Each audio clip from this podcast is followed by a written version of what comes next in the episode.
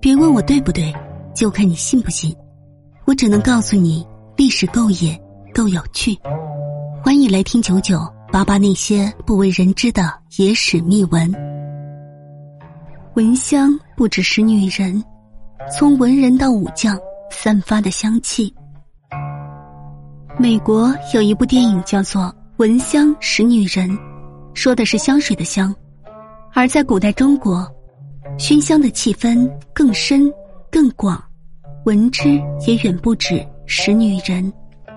生在古代中国，无论你是否刻意的追求雅致，你的生活似乎都离不开香。先秦时，从士大夫到普通百姓，无论男女，都有随身佩戴香物的风习。绒袖及香囊配于身边，既可美自身。又可敬他人。古代人没有现在这么多急功近利的事情逼迫着去做，生活节奏也比较缓慢。有闲情的人就会借助身边美好的花香，享受一下生活。而且中国古代许多事情都是围绕一个“礼”字。中国人这个“礼”，他的文化可不简单，香也跟他息息相关。熟悉三国的人不会不知道荀。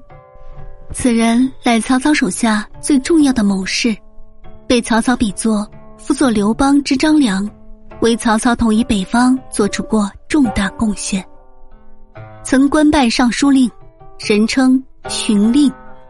这位汉魏重臣非常注重仪容，风度翩翩，有美男子之称。后世还常以“荀令香”或“令君香”。来形容大臣的风度神采，乃因为荀先生好熏香。据称，他身上的香气百步可闻，所坐之处香气三日不散。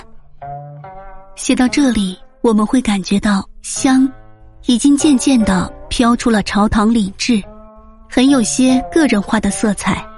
这要拜文人相助，在魏晋南北朝以后。文人阶层渐渐独立，脱离一味的治政理论，越发关注自身的灵性修行，香的性灵之本便被挖掘出来。